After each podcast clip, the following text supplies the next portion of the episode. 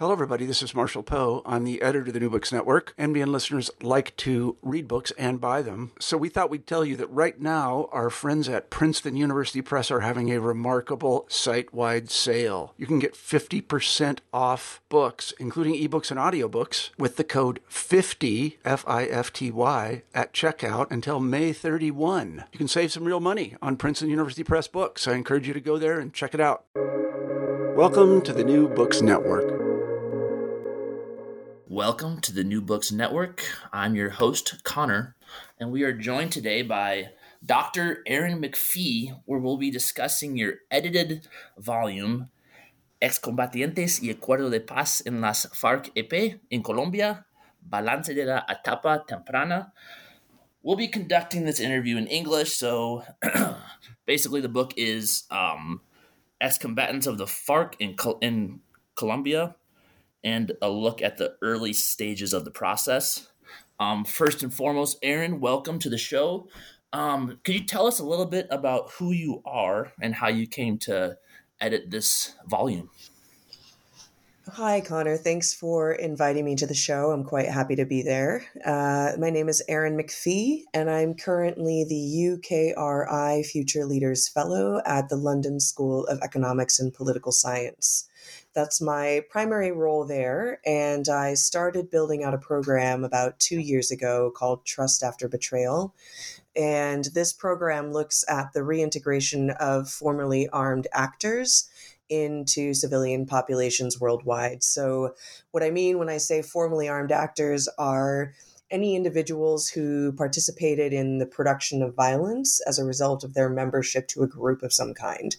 So this can include military veterans, but often tends to refer to non state armed actors such as former cartel members, ex gang members, or former guerrillas from the FARC, for example, which is the population that I look at most in this book. Could you tell us a little bit about your personal life and how you came to, to work in this area and then how that led to you creating this collection?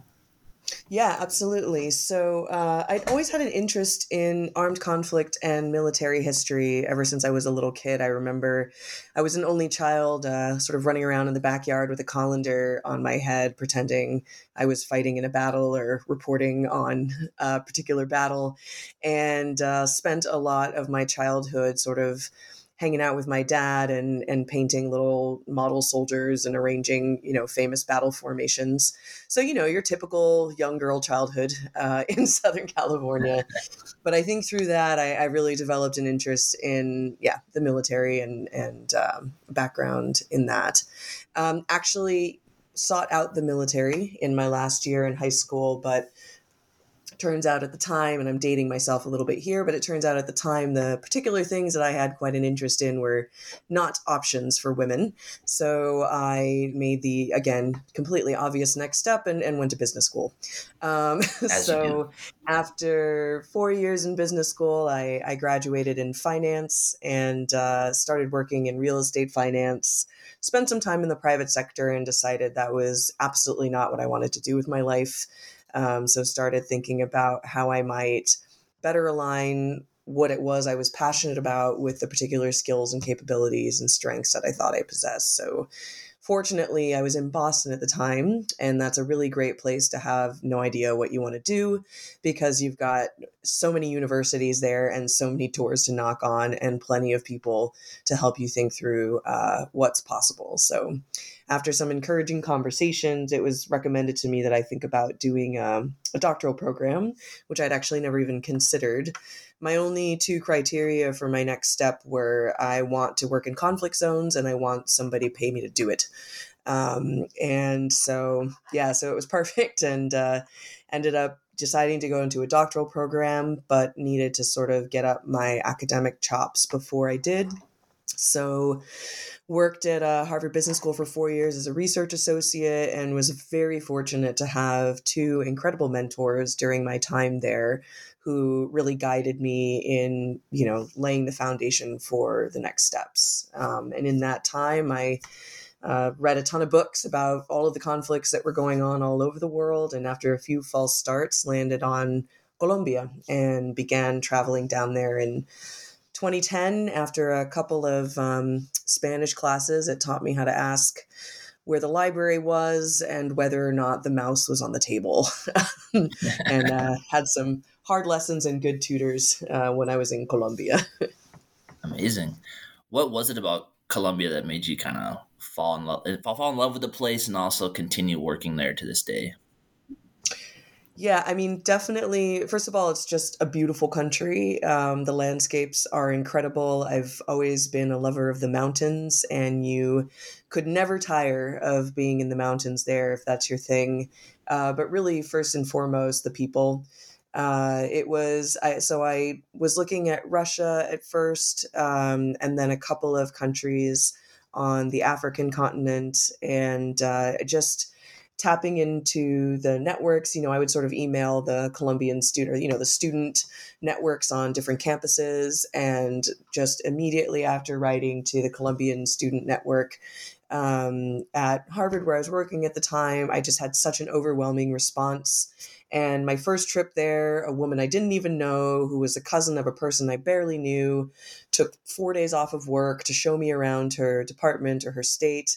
Um, you know, shared with me everything that she knew about the country and connected me. And I was just always received with such open arms and such a willingness to host and again helped me with my spanish which required the patience of a saint at the time. And uh, yeah i just always felt very welcome there by by bureaucrats as much as by the people living out in the rural communities very far from the urban centers of the country. Awesome. So flash forward a little bit. We have this edited volume here. Um, how did this come to be and what's the story that you're trying to tell here yeah, so uh, at the time of the writing of this, I was actually working um, in IOM, the International Organization for Migration, uh, which is the UN agency for migration. And they were one of the key institutional partners in the implementation of the peace accord.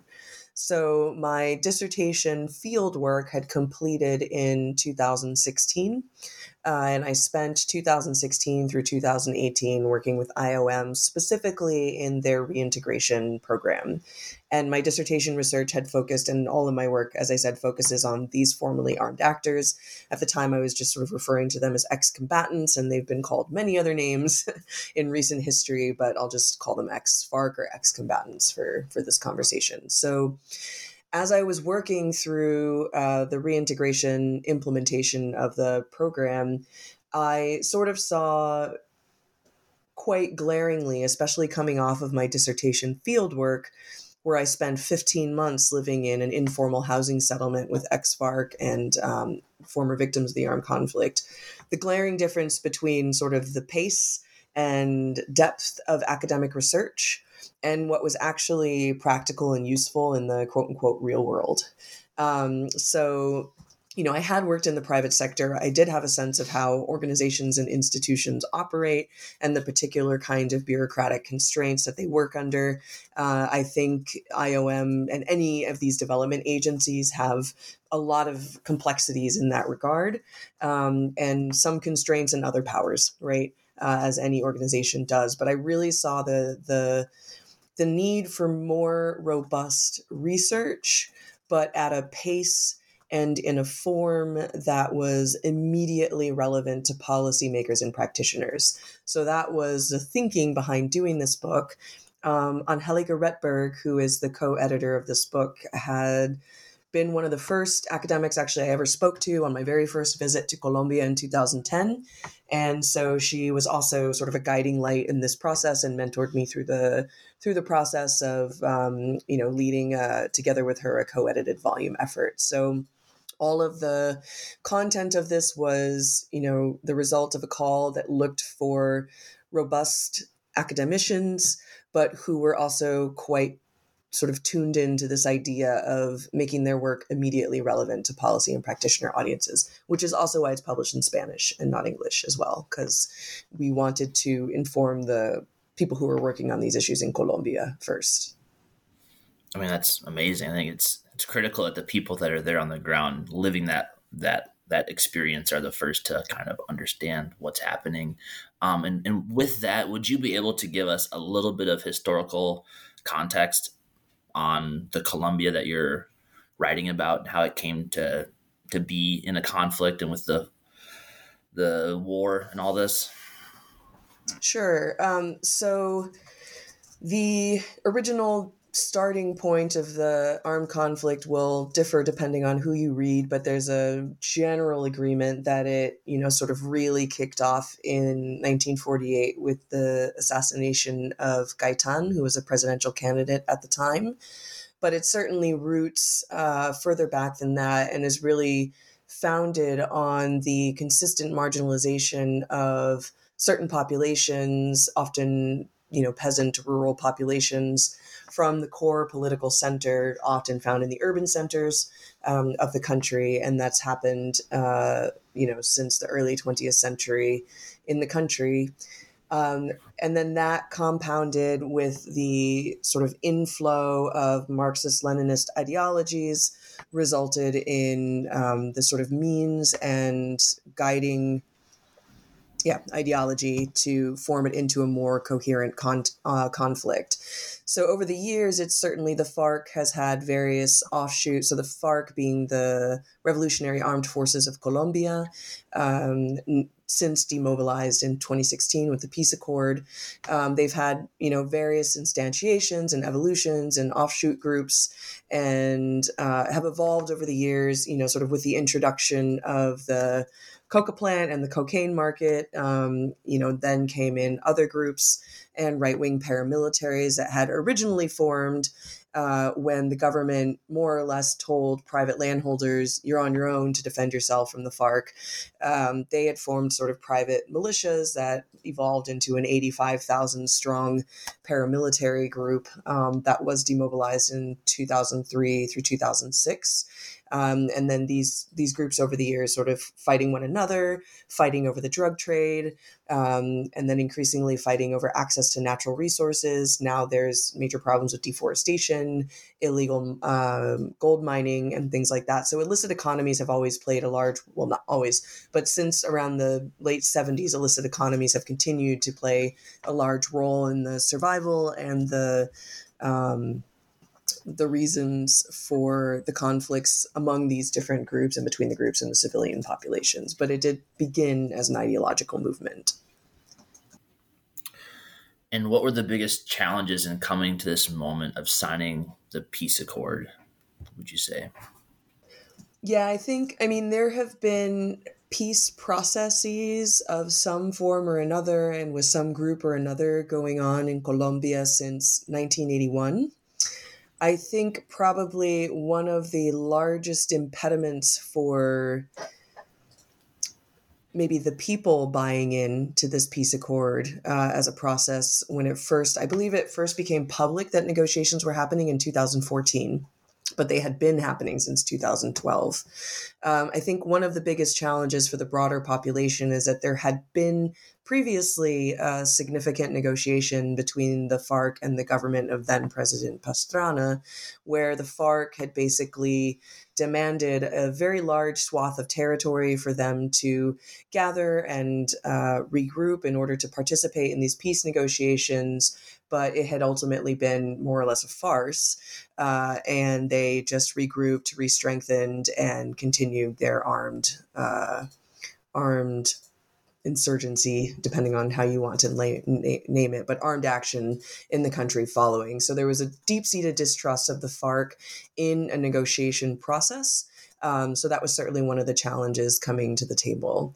And then, though there was strong political will of the Santos government, obviously, there was also quite an outspoken opposition, um, more on the right. And so that proved to be problematic for the eventual signing of, signing and ratification of the accord, though it did finally pass in November of 2016 after a, a no vote on the referendum a few months prior. I've heard the narrative over the years that Bogota is removed in some way from what happens outside of the city in these rural areas with the FARC. Uh, would you would you say that is an accurate take on the situation in Colombia? And if so, how did that impact the peace process? I would say that that's accurate with one uh, necessary addition, which is that the narrative of, and I'm quoting the work of Margarita Serje here, um, the narrative of the government, or sorry, the governing center being in Bogota or Medellin or Cali, the governing center being in the urban areas, has often been used in the Colombian context to justify certain kinds of military entry into the rural areas. So they will talk about sort of the wild and the savage and the frontier and the unsettled, and they'll use this language of sort of the civilized urban centers um, as a way to justify some kind of military action in the more rural areas. So I will say that it is it is true, yeah. but I will also add that um, our use of that language and our use of that discourse um, should be deployed very carefully. Uh, so that it's not uh, reproducing this effect of sort of um, militarization of the quote unquote periphery of the country. But that qualification said, and again, that's the theoretical argument of Margarita Serje and not my own. Um, but that argument said, yes, certainly there's a very large disconnect, um, especially in policy making between the the rural areas and the governing centers. And so some of the challenges, so I came from Caqueta in 2016. I actually was brought into the UN mission because the deputy chief of mission literally found me in this uh, informal housing settlement and wanted to invite me to work with the mission because there was nobody else in the mission who actually understood what the everyday lives of ex-combatants and the people living in these communities are actually like. Um, so I, I, can say that there is a lot of there's a few ways that the challenges happen. One is corruption, uh, corruption that runs from the center out into the rural areas, so that by the time you have, you know, um, some sort of legal or legislative initiative coming out of Bogota, by the time any of the funding actually gets to the resident of an informal housing settlement way out in the far flung, you know, municipalities of Caqueta, it's it's not quite the amount that was supposed to get there. And so there's, because of corruption, there's a lot of siphoning off of desperately needed funds by, by um, traditionally marginalized populations. So they sort of continue to be uh, marginalized. So corruption is a major problem, and it just sort of amplifies and uh, as you get out to the to the more removed areas.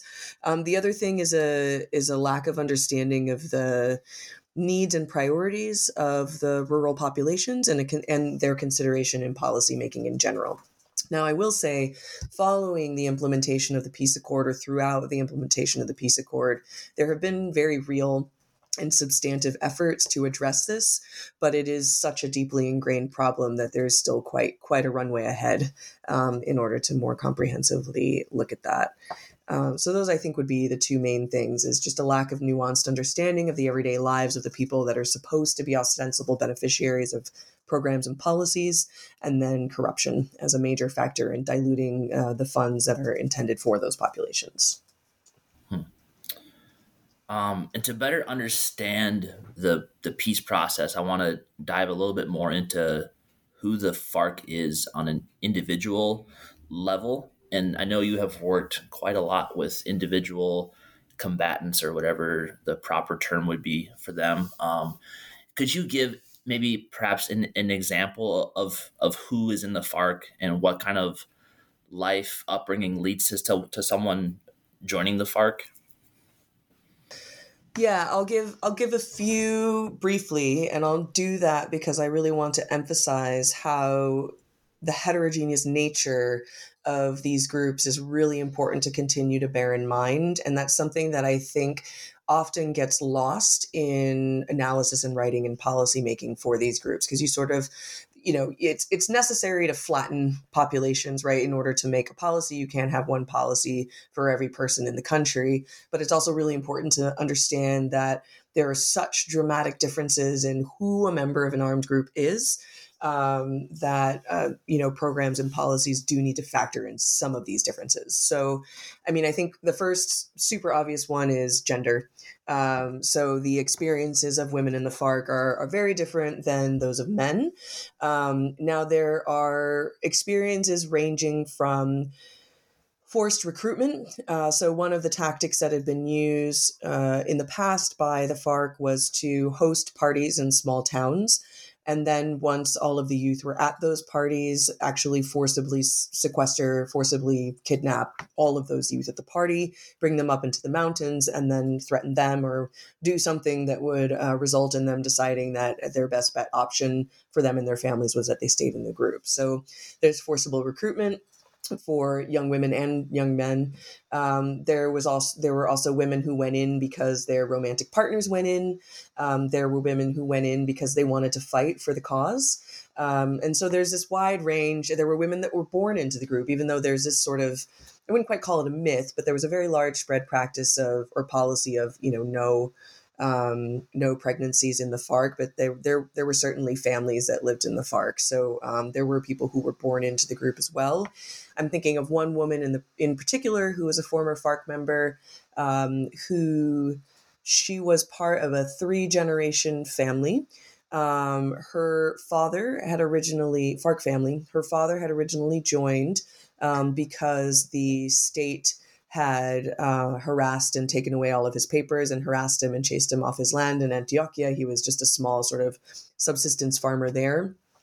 And this was actually quite a common narrative for especially the older generation. I would say in that, you know, 40 plus range, age range as of, you know, 2015, is that they joined the armed groups because some other armed group, be it the state or the paramilitaries, um, you know, had committed some act of aggression or homicide of a family member, and then they decided to join the oppositional armed group. Um, so there are those sort of motivations as well. But as well, but this young woman um, was born into the FARC, loved the FARC, had a very active role, um, shoulder to shoulder, fighting with uh, other people alongside her.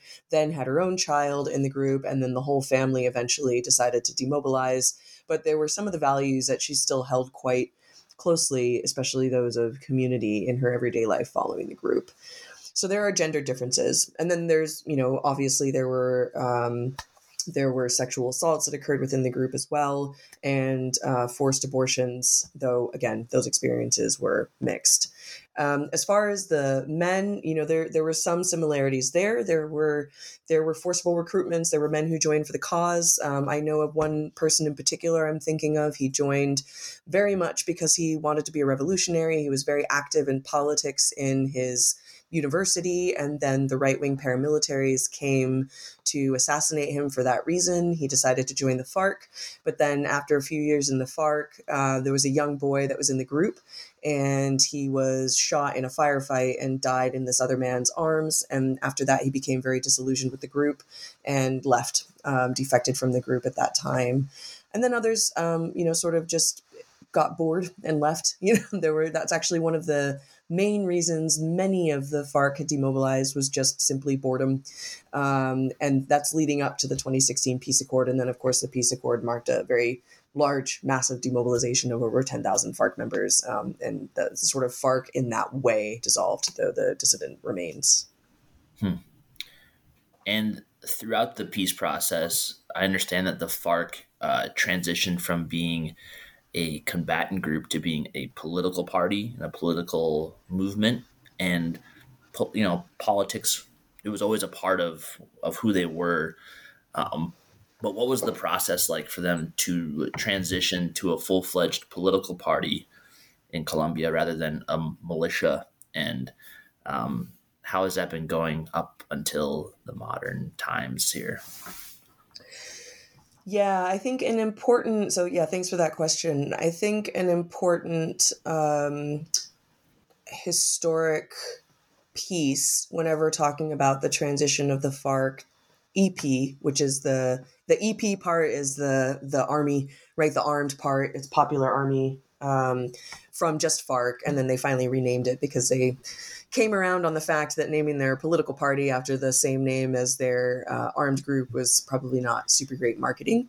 Uh, Actually, so they, still the same though, right? Still FARC. It's, um, yeah, but they they changed the language of it. Um, but I think an important historic precedent that's uh, relevant is the the, for, the previous formation of the UPE, the Unión Patriótica Party, um, that had been a similar process of an armed group transitioning into a political group. It's very much akin to the IRA's transition to Sinn Féin, except that it was followed by a political genocide, and um, the members of the UPE were were killed almost down to the last man. So there was this sort of historic precedent that was very concerning for the FARC.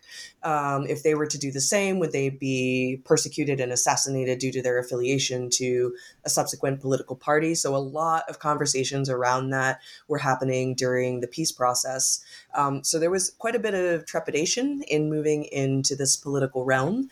Uh, and there were some guarantees for representation in the first few years of the peace accord that were built into the peace accord um, that had ensured that they would have some form of participation in politics um, actually but just by political means and not by other means this time. So they sort of came around on on deciding to lay down their arms and try to po- participate in politics um, in nonviolent ways it would seem from you know all intents and purposes or for all intents and purposes the vast majority of them have decided to continue along that way and i think both you and i know of someone in Caquetá who has really taken the opportunity of the demobilization to try to build up his own um, political career. So there are individuals out there who are trying to get local level positions and and certainly rumors that I, I think are you know benign enough to repeat that uh, the group and the but but just rumors um,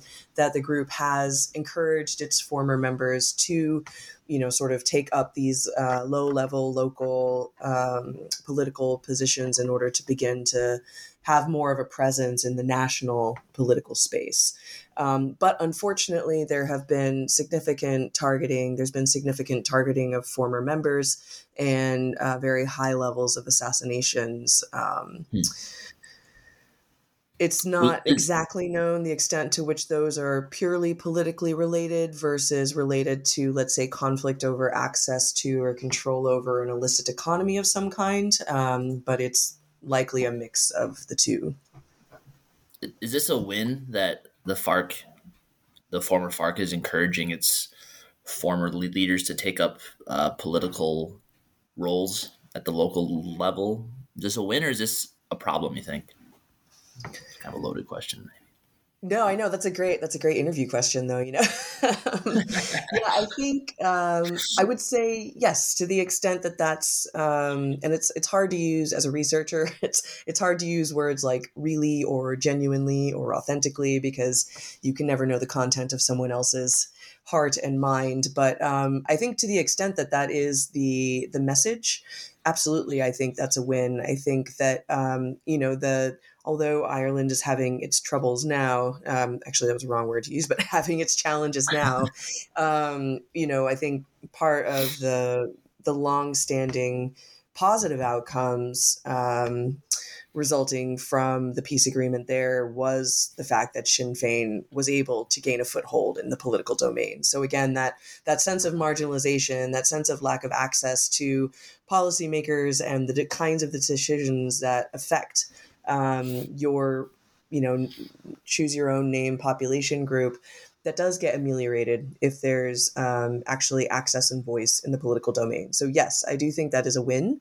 Um, I think my my sort of hedging on that response are the dissident factions that are not encouraging um, their members to do that. But as much as they are being encouraged to participate in local political life, I think that that's absolutely a win kind of in the same vein, I want to take a look briefly at uh, chapter nine of your book. Uh, you helped to write chapter nine. It's Aprender a ser en la Colombia del posacuerdo, learning to be in the in the post accord Colombia. And I will just read a brief excerpt from that. Um, McFee, that's you, visited seven of the transition zones during the first 12 months of the agreement's implementation in order to better understand how these groups, who were learning to live together in peace for the first time, built their daily lives under extraordinary conditions and what and um, what are the implications of their interactions for broader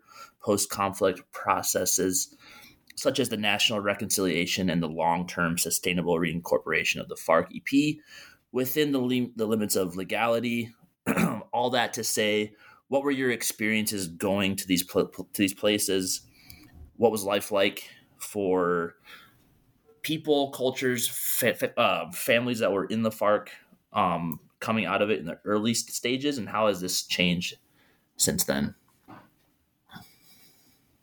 Yeah, thanks for that question. Um, this was a really fun chapter to write. Uh, I think the field work leading up to it was incredibly rich uh, as well, and I was very lucky to have Kyle Johnson and Mateo Alarve as co-authors on on this as well, uh, who were also quite active in the field.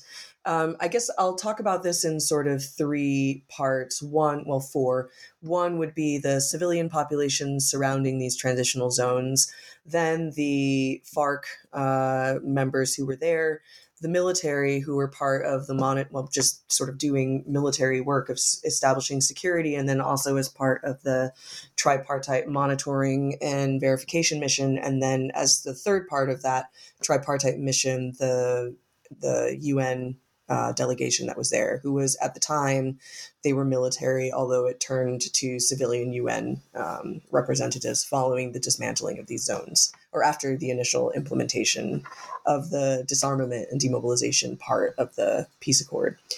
So, in terms of the civilians, again, wide range of experiences, um, but there were some instances, for example, found especially by my co author Kyle Johnson, uh, where the civilians continued to come to these transitional zones, which were sort of under lock and key. They were rings of security. They weren't to be accessed by outside populations. So these were contained um, transition zones, not just sort of a group of people living in the rural area somewhere. But um, the civilians who had so grown accustomed to the FARC as the governing mechanism in many of these territories would still approach the transitional zones to ask for the FARC to resolve quotidian conflicts um, there was an issue of one farmer taking another's cows, and they came to the transitional zone to have the FARC resolve the conflict. And the FARC had to tell them that, you know, we we can't do that anymore. You have to find other sort of conflict resolution mechanisms. But I think, you know, although a small instance, it really illustrates that one of the major problems that followed the implementation of the peace accord and has been a significant contributing factor to the ongoing violence today which is the power vacuum that was created by the dismantling of the FARC that was not filled by state security forces. Um, and that has created the conditions for the all of the different factions and groups that we're seeing in the country today. Um, so those are sort of from the civilian side. Um, there, I mean, also in the chapter we talk a lot about perceptions that were reported in local newspapers. So concerns about actually the other armed groups that would be occupying the space that the FARC had left um, a little bit of anxiety around, you know, who these FARC people would be once they re-entered into society, um, but but oftentimes just sort of you know continuing the lives that they were le- leading prior to the entrance of these transitional zones. Um, and then there's the international development space. So each of the transitional zones had a handful or a cohort of international development folks. Some of them came from IOM, others came from um, other UN agencies who were responsible for monitoring and implementing the disarmament and demobilization aspects of the peace accord.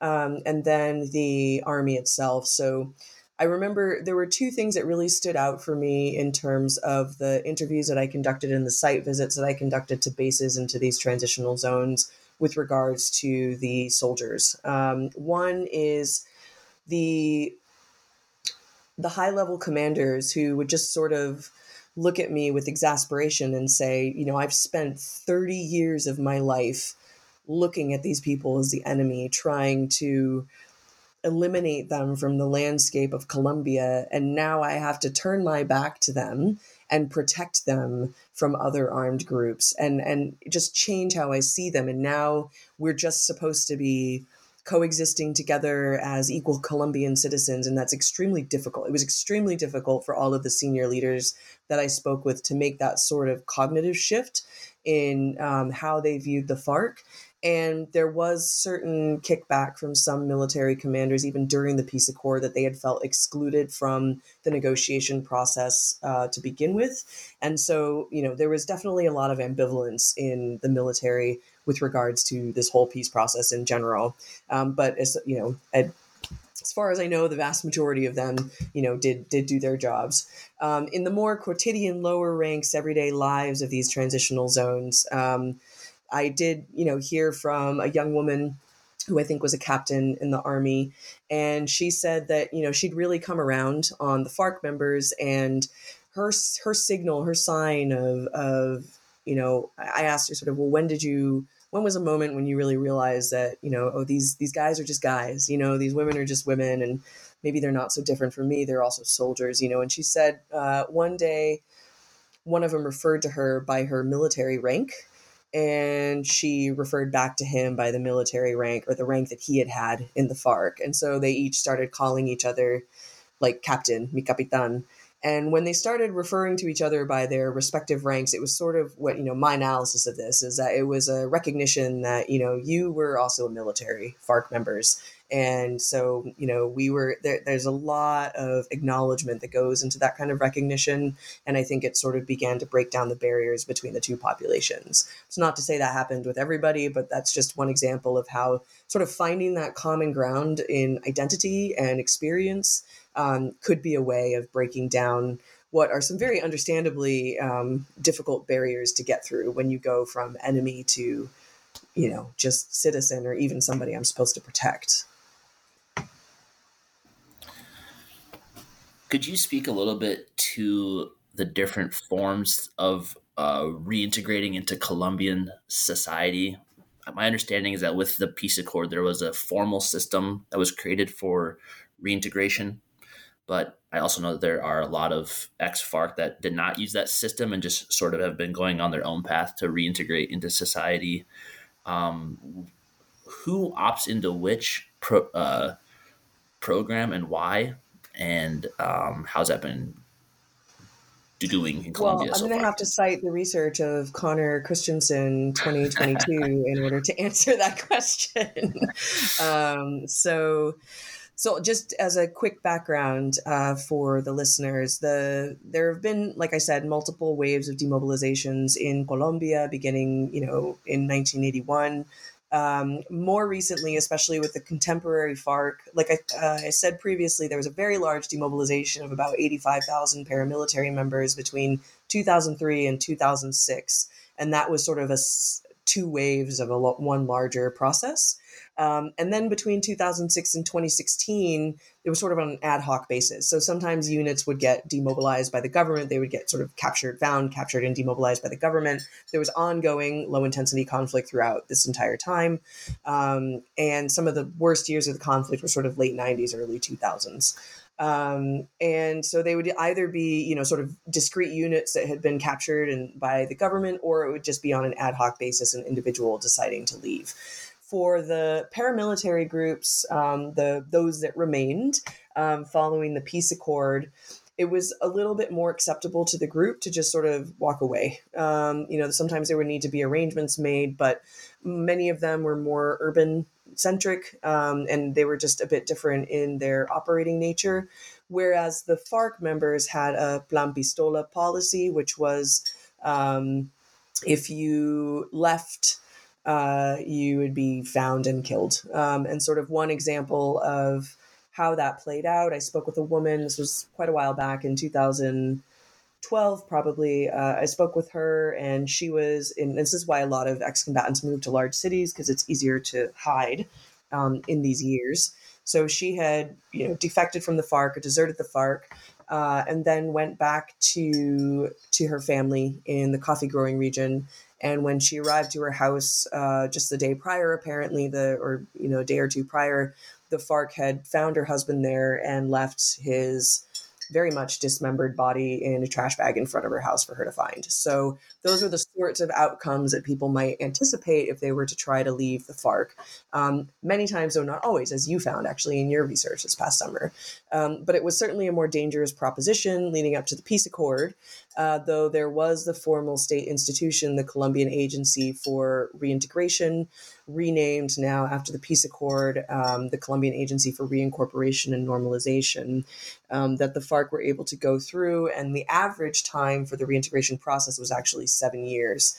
Um, in many ways, the reintegration program leading up to the peace accord was absolutely incredible. Um, to provide that length of support and the extent of support to family integration, to education, to job placement, to psychosocial counseling is really unprecedented in the world. So, although, you know, every program will have its flaws, um, there were some very strong uh, aspects to the Colombian reintegration program and very dedicated um, officials working in it as well.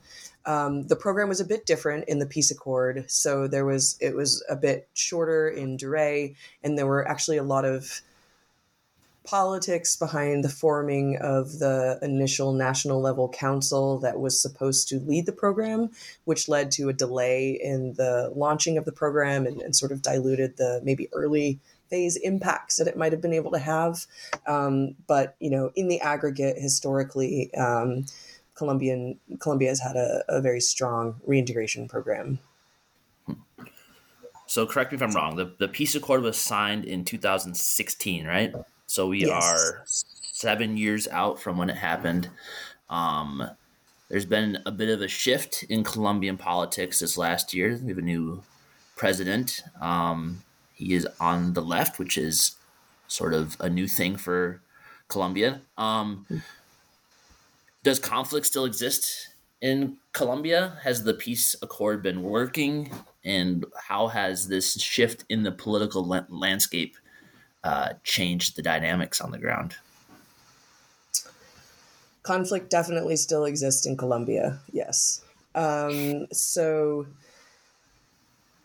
there was a significant setback in the implementation of the peace accord during President Duque's administration, his four year administration. Um, there was a notable decline in the political will behind uh, many of the initiatives that had that were both highly complicated and ambitious to begin with, um, and then you know very problematic to implement without sort of 150% political will from the leadership. So, I mean, there have been major gains. Excuse me. Um, especially the Truth Commission report that recently came out. So, there have been significant gains. There were many of the original elements of the peace accord that were intended to support FARC reintegration were put into place. Um, there was some early attrition due to the length of time that it took to actually set up the transitional zones, and then certainly um, some attrition over the subsequent years as a result of dissatisfaction with the reincorporation. It's now called reincorporation um, program, but I think for the most part, um, there has been sufficient backing of many elements of the reintegration program. I think the biggest shortcoming has been the provision of security for ex combatants um, because they are still so vulnerable to. Um, yeah, assassinations and, and violence against them. Um, the groups that are currently at play, I mean, there's there's obviously the FARC dissident factions, um, you know, sort of the long-standing armed groups that have had a long history in the in the country. There are um, pure, sort of more pure illicit economy groups that have to do with cocaine production. Um, you know, there has been, I think, as you and I both found in Caqueta, um, an increase in the presence of the Sinaloa cartel, at least in that region, beginning in 2012, but really becoming more acute in recent years. Um, and as you found, uh, there are communities that have been sort of partially served by the coca crop substitution program that sort of got rid of their coca plants, but then never got the substituted the substitution plans they were supposed to receive from the government and who are now literally starving and unable to sustain themselves and would actually welcome the cartels with open arms if it meant that they would be able to make a living for themselves. Um, I mentioned before that there's been a massive increase in deforestation. So there's actually been quite a lot of environmental damage that has occurred in the years following the signing of the accord because in many swaths of the country, the FARC had actually been the ones who were governing land use and extraction activities. Um, and then competition, for example, over um, illegal mining sites as well among various armed groups has been problematic as well. So there is still conflict in Colombia. Um, I, how you want to name it probably depends on where you're sitting and looking at the armed conflict. But um, yeah, their peace is is still not there. What does your work look like now in Colombia? Um, what needs to be done by by by by Colombia itself and by the international community to help out? You think? Yeah, one thing that has been quite a strong facet of the peace building process in Colombia, well, I, I, guess I can speak more specifically just to, or more in depth to the reintegration process itself, is that the Colombian government has always had quite a lot of skin in the game. So, whereas I've seen in other countries, um, there are some governments that just simply won't sign a page unless they've got extra funding to do it from some external source the Colombian government has been quite invested um, in the development of the structures and the institutions that it needs to reintegrate these individuals back into society. So, um, so that's one thing that's I think quite a strength um, in Colombia. Right now, I'm looking at how to think through a bit more um, the reconstruction of the social fabric um, beginning with the experiences of the individuals who previously participated in armed groups of any kind who might currently experience um, challenges or stigmas associated to that past membership that are impeding their ability to achieve the path that they want to in their lives. Um, and so there's quite a lot of discourses around, you know, sort of mistrust and and it's sort of you know the a lot of there's a, quite a social world around how it's valued to be distrusting. So there's phrases like don't dar papaya or don't give papaya which really just means don't make yourself vulnerable. And and there's a lot of sort of you know if, if something happens to you the questions come up of well where were you? Or what time was it? And there's quite like a lot of rigid norms around self-protection and security and trust versus mistrust. And i think part in my work what i what i'm looking at is how that affects things like rebuilding interpersonal relationships after experiences with armed conflict which is obviously going to create different kinds of very profound obstacles to trust building.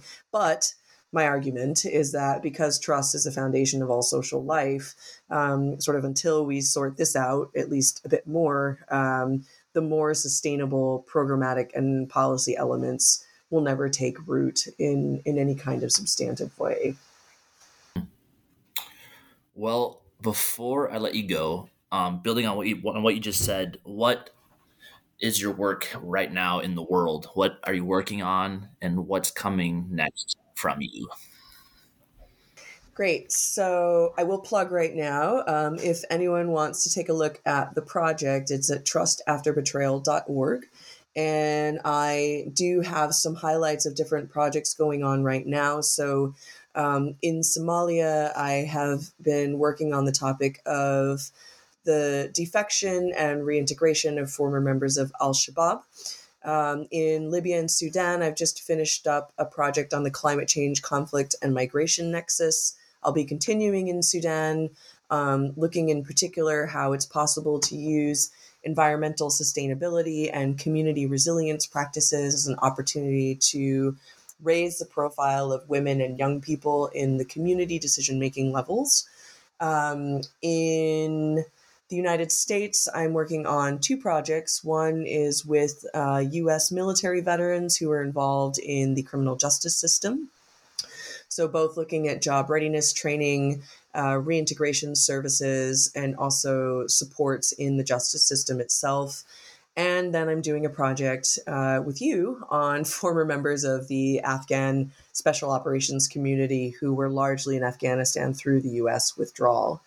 Um, in Mexico, I've worked on a project that is uh, intergenerational social cohesion building through the lens of environmental practices. Um, I'll be starting a second site for that project this summer, as well as with a drug rehabilitation center um, for men, many of whom had prior affiliations or activities with the cartels.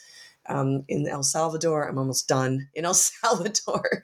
I'm uh, I have been collaborating with the, an NGO that works with incarcerated youth who are members of the Mara Salvatrucha down there. And then finally in Colombia, continuing to work on um, interpersonal trust, a topic of trust building and integration of former members of the FARC there or other armed groups as well. So that's it. I think it's safe to say you have achieved your childhood dream of working in conflict areas. And I think more importantly, you're also doing a lot of awesome work to push the needle towards peace in the world. So, Erin, thank you so much for your work. Thanks for taking the time to talk. And uh, yeah, love talking to you. Thanks. It was a pleasure.